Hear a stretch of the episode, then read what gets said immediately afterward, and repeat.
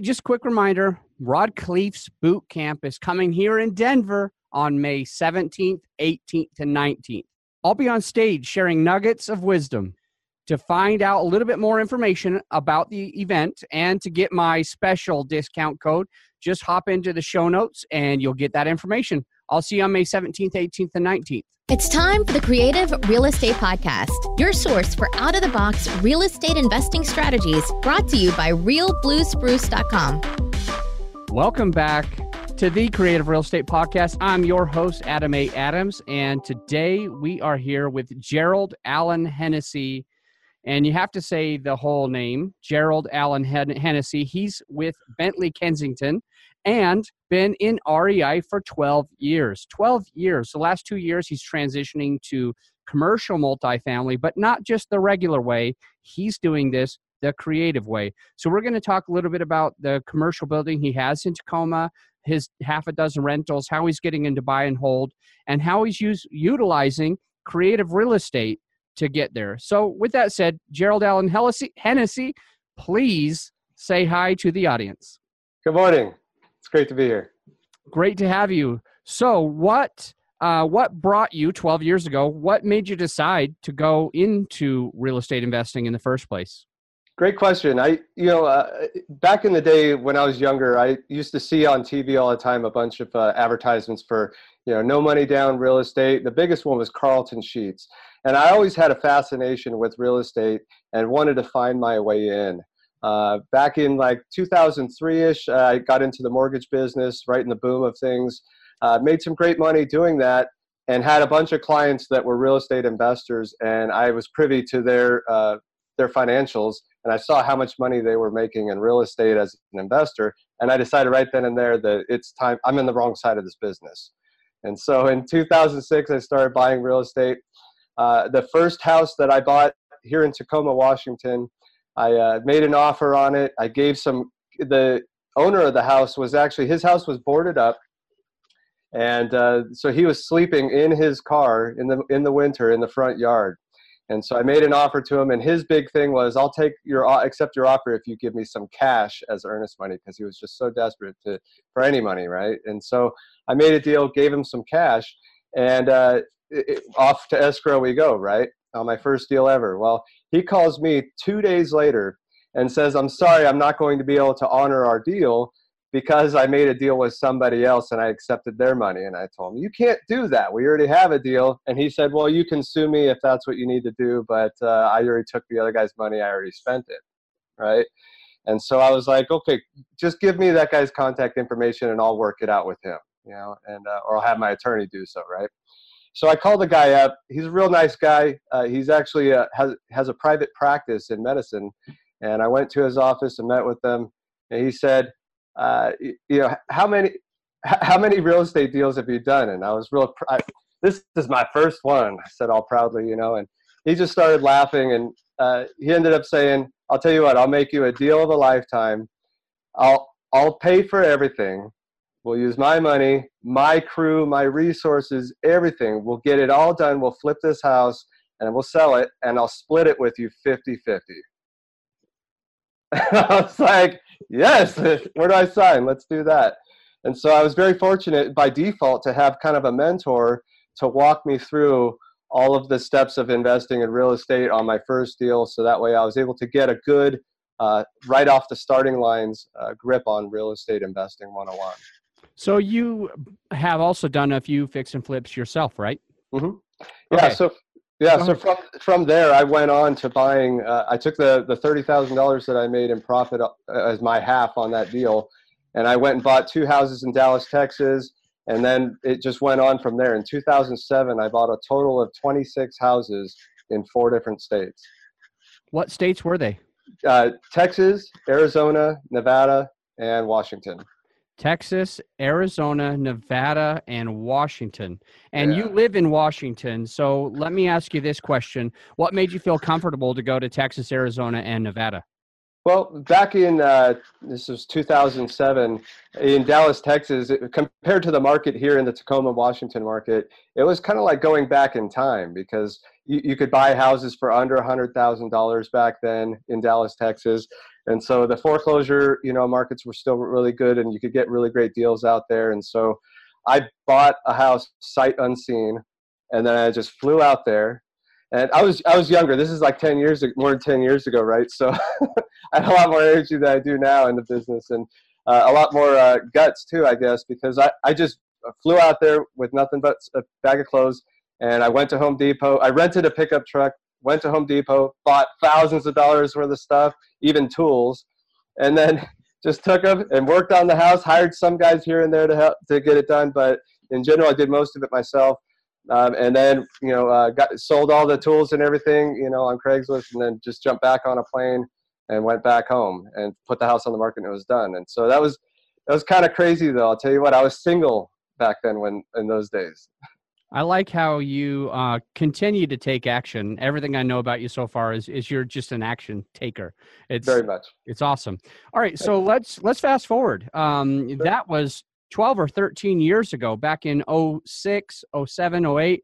So mm-hmm. really, what I would like to um, get to right now and and chat about is I know that you are making the transition mm-hmm. into multifamily and other commercial assets. You just bought a a commercial building, I think, right there in Tacoma. Yeah. So, so tell me a little bit about that transaction. Sure. So, kind of jumping into it, or to kind of recap where I came from, was back in 2008 when things really started taking a turn. We, we saw so many people turn from single family to multifamily. Uh, that, that, that was kind of the safe harbor uh, for a lot of our investor partners back then. And uh, so, seeing the market kind of shift right now is really reminiscent of 2008. And so you, we're seeing a lot of more activity of investors shifting over, even uh, just participating in podcasts like this that talk about multifamily. There's so many more investors that are interested, even if they've never been in multifamily before.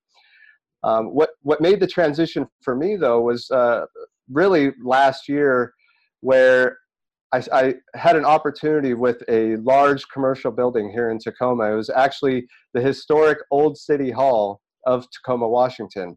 Over 127 years old, brick building, uh, four stories, 50,000 square feet, uh, huge. And it's been sitting there for 10 years. And the city opened up for proposals to purchase this building and what you would do with it. Obviously, the, being a historic building, there are all sorts of restrictions. Uh, you know, the, you can't mess with this. You have to restore that you have to keep that you can't change that you know and mm-hmm. so they, they were very diligent about having a plan and so they kind of opened it up as a contest with a score of 1 to 100 and what we did was we actually scored in second place. Uh, another developer actually just scored seven points out of 100 higher than ours. And they're, they're now in negotiations to finalize their purchase of the building. But what we looked at was what do you do with these buildings that are kind of antiquated as far as their use. Uh, maybe they were from there were enough of them from a different era when industrial and more there was more commercial activity in those areas. And so what we've with this old city hall building, our proposal was really to take this old office building uh, and convert it to mixed use with some retail and uh, marketplaces on the ground street levels with housing units above that and it actually worked out to, to turn out really well because what you the other proposals that talked about just keeping it as a office space and, and leasing it out that way the rates for office space compared to that of residential right now are just a, a, a worlds apart right? Mm. the spread between there. So uh, they the plans that involved you know keeping it as a commercial office space they didn't pencil out on a pro forma right Hmm. So, um, but residential does. And so now we've been looking at all these other buildings of what can we do with this building that nobody wants and turn it into something that's very profitable. And so the, the building that we're, we're just getting involved in right now, we originally approached it for a, a multifamily conversion like we were talking about here. And it ended up turning out to be better suited as its uh, as a, the, its existing use, which is as an assembly space. So uh, we're actually decide we decided middle of the evaluation and feasibility and due diligence to keep it as the existing event center space that it is now. Okay, so tell me, where are you? Do you own it?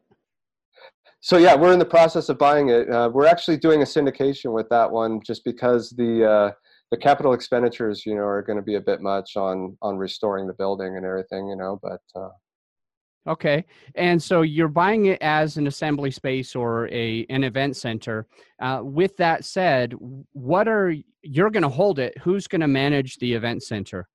Yeah, there'll be a manager that's that's hired for that, a whole team of people, as a matter of fact. But we're we're definitely not doing any of the managing of any of of these uh, projects that we're doing. Uh, that's what? one of the things. One of the things I've learned over the years is that if I try to manage and control too much, things don't go right. if I stay in my lane and do what I do best, things work out really well. What's you know? the purchase price? Uh, 1.8. 1.8. How much are you raising? Uh, 3.5. Pardon? 3.5 million. You're okay. So the purchase price is 1.8 million, but right. the the the raise for the syndication is is like double the purchase price. Yeah, it's it's in pretty rough shape. The building it hasn't seen any renovations in you know I don't know 20 years, maybe more longer than that in some areas of the building. So there's there's significant upgrades uh, that we're doing to the building, including electrical, HVAC, uh, all your mechanical. What what are you projecting for the um for the annual cash flow for the annual NOI? So that's the part that's difficult in this, right? Because when you're talking about a, a, business, right, you, you typically would go based on historicals, right? But for this space, there really is none. Um, so all the numbers that we're looking at are really difficult to extrapolate out because you've you've got multiple income streams that come from a business like this, right? So you have um, the food and beverage service, you have uh, door ticket sales prices, you have as an event center that you can rent out to one party for the whole building. You have the fees that are associated with that um, catering that comes along with that. And so we have a whole team of people that are working on uh, getting to an agreement of what the reasonable conservative numbers would be on this. So what we're what we're looking at as far as how to do how to approach that is looking at what is the what does it have the capacity to do, and then our target would be a 30% of that. So that way we're staying on the really conservative side of uh, of what's possible. You know. Okay. Earlier, you mentioned that if you were managing too many things, um, it wouldn't go as so well. You like to be able to stay in your lane uh, and focus on your superpower. And I mm-hmm. don't know if you said superpower. I like to say superpower. what is it? What are what is the what do you bring to the table that really helps a team? Well, I feel like I'm the fixer on a lot of things. Over the years, with all the experience of uh, rehabbing properties and renovating properties, uh, especially single family, you know, as opposed to someone that does ground up construction, you seem to run into a lot more problems. Um, it, sometimes it starts at acquisition where you're dealing with a seller that has problems that need to be solved in order for you to have a successful transaction with them. But then once you start opening up walls and opening up floors, you start finding out even additional problems. Uh, for example, with the foundation or mechanical systems, right? And so over the years, I think I've got really good at finding solutions to problems you know and Got sometimes it. sometimes that's in finding talent you know and finding the right person that has the answer even if you don't. I love that. All right we're going to move into the final five but first a word from this sponsor. Just came out of one of our events and one of the coolest thing is there was hundreds of listeners hundreds of you were there and it was awesome and we, we, it was so exciting. We learned so much at that event and i remember asking you i, I raised my hand i said who here flew in to be here? Flew in not just from denver and 80% of the hands went up and that just makes me so happy just to know that we're building this this uh, nationwide community so it was great to have you all. And we have another event coming up on May 17th, 18th, and 19th, where a friend of mine and he runs a mastermind that I'm I attend. It's an awesome mastermind. But Rod Khleif, Rod Khleif has a boot camp on May 17th, 18th, and 19th, and it's going to be in Denver. And I can't wait to see how many people flew in to see this awesome event. And if you're thinking to yourself for a second here, I'm not sure if I can afford to take time away from my family, take time away from home, take time away from work or or buy this ticket, buy the plane ticket. I want to say you can't afford not to be there. Okay. The networking is insane. The knowledge that you'll get is insane. Being able to take this amount of information and go forward and actually start making a ton of money within multifamily real estate is something you can't afford not to miss. So I have a promo code, which is in the show notes. So just go to the show notes, get your ticket. Flights to Denver are cheap from anywhere, and you are going to get so much value by attending Rod Khleif's boot camp on May 17th, 18th, and 19th. Mr. Gerald Allen Hennessy, what is the most creative deal you've ever done? Gosh, uh, there's so many to choose from, but um, I, I, think it's it's it'd be best to probably talk about examples, right? So, okay, so one of them that's that's really was really difficult was a gentleman who was far out of the area uh, that I actually had to to drive up pretty far to park my car to hop on a ferry to get across to take to get a ride like an Uber from one spot to another spot to meet with a seller uh, just to get them to sign documents. You know, um, other times we've actually had uh, documents that were sent into uh, in, uh, jail and prison facilities to get documents signed. But um, you know, what, my favorite creative uh, creativity in deals is in working with other partner investors uh, lately. syndication. Uh, it's it, sometimes these projects are so crazy uh, in in good ways and in bad ways that uh, when you're in it alone, like the success feels great, but you don't really have anybody to celebrate with, right? But when uh, a project goes south too, you're kind of in it alone, and and the pressure can kind of feel intense sometimes, you know. Yeah, got it. Well, one thing is that we actually have a, a bunch of listeners currently on Facebook Live that are watching us. And I uh, can see the names of everybody who's listening, and not every single one of them is uh, familiar with the syndications. So okay. if you could just define what a syndication is for the Facebook audience. Sure. So syndication is where we essentially, instead of there being one investor that invests in a, in a project, we essentially bring in other partners.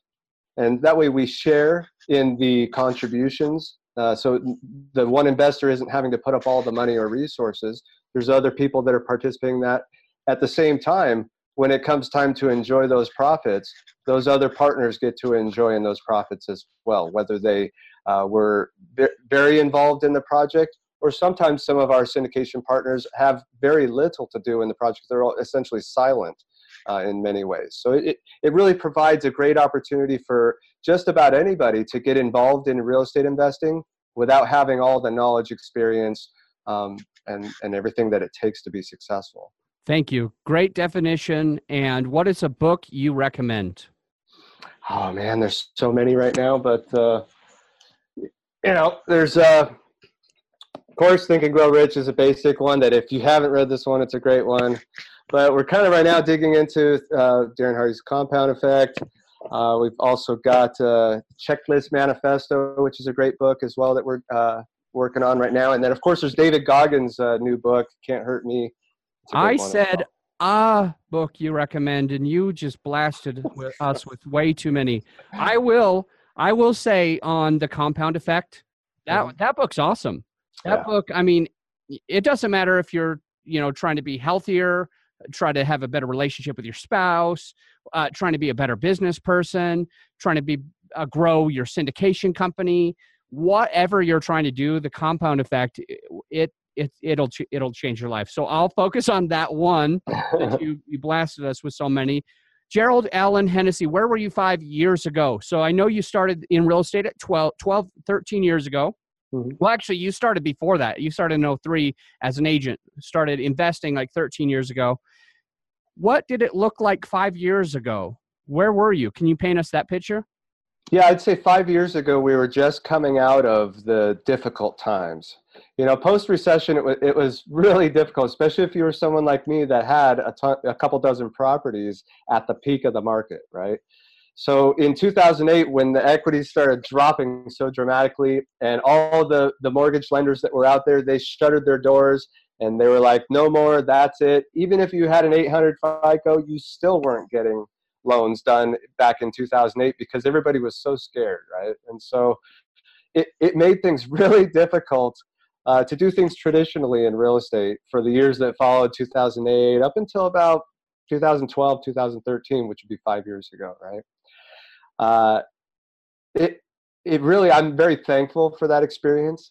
Uh, it really forged uh, my career in real estate, but at the same time, um, it also forced me to look for different ways to finance deals. Right. So back in the you know in the heyday of it all, you just uh, submit an application, and if you had a heartbeat, you were approved, and uh, there you go. You're buying a, a, you know a property, right? But uh, in 2009 to 13, you know, you kind of had to do things differently. So we got into a lot of seller financing, uh, subject to financing, all sorts of, of, different ways, and then of course syndication uh, to to pull the money and capital together that we need, as opposed to going to a bank to get it. Great, thank you. I really appreciate that. Great, great explanation of where you were five years ago. Where will you be five years from today? Well, five years from today, I would definitely love to see uh, myself uh, participating on a larger level in the commercial and multifamily and syndication space.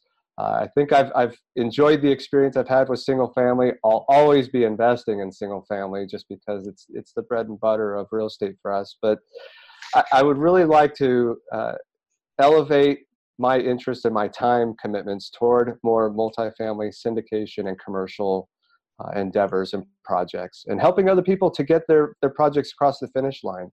You know? Great. How do you give back? Well, I participate in my local community where I live uh, quite a bit uh, within our churches and with a, a, number of different charities. One of the great ones that some of our friends had recently uh, put together was a, a, a, fire truck food drive. Of course, there's some d- video on on Facebook. Essentially, a friend of mine, Steve Hickey, he's he owns a fleet of uh, fire trucks privately that he's bought he bought them for uh, for construction use as water trucks to water down his construction sites for dust control, and uh, he ended up using them for charitable use to uh, uh raise food for uh, those in need. I've never heard of a fix and flipper buying a fire truck to keep dust down. That is yeah, he, a first. Thank you for that. He's not a fixer flipper. He's a builder, so he a deals builder. with a lot of lot of lot, empty lots. You know, I, I was way off. How do people find you? How do they get a hold of you? Facebook would be the best place to get a hold of me there. I Ooh. spend a lot of time there. Um, and of course, I'm, I'm readily available to take calls and emails and messages. So. Gerald Allen Hennessy, thank you so much for coming on the podcast today. You had a lot of value. I learned a lot from you, and we talked about a few things that I don't think we've ever talked about on the podcast before. So thank you for your time. And until next time, my friend, think outside the box. If you've been considering getting started in a multifamily, I'm in a mastermind with my friend Rod Khleif, and he's coming here to Denver on May 17th, 18th, and 19th. These boot camps are great because Rod covers everything about multifamily in three full days. It's also great for experienced multifamily investors because the panel discussions Rod does has top level investors from our mastermind group you can go to rodsbootcamp.com and use promo code Adam Adams to get 25% off.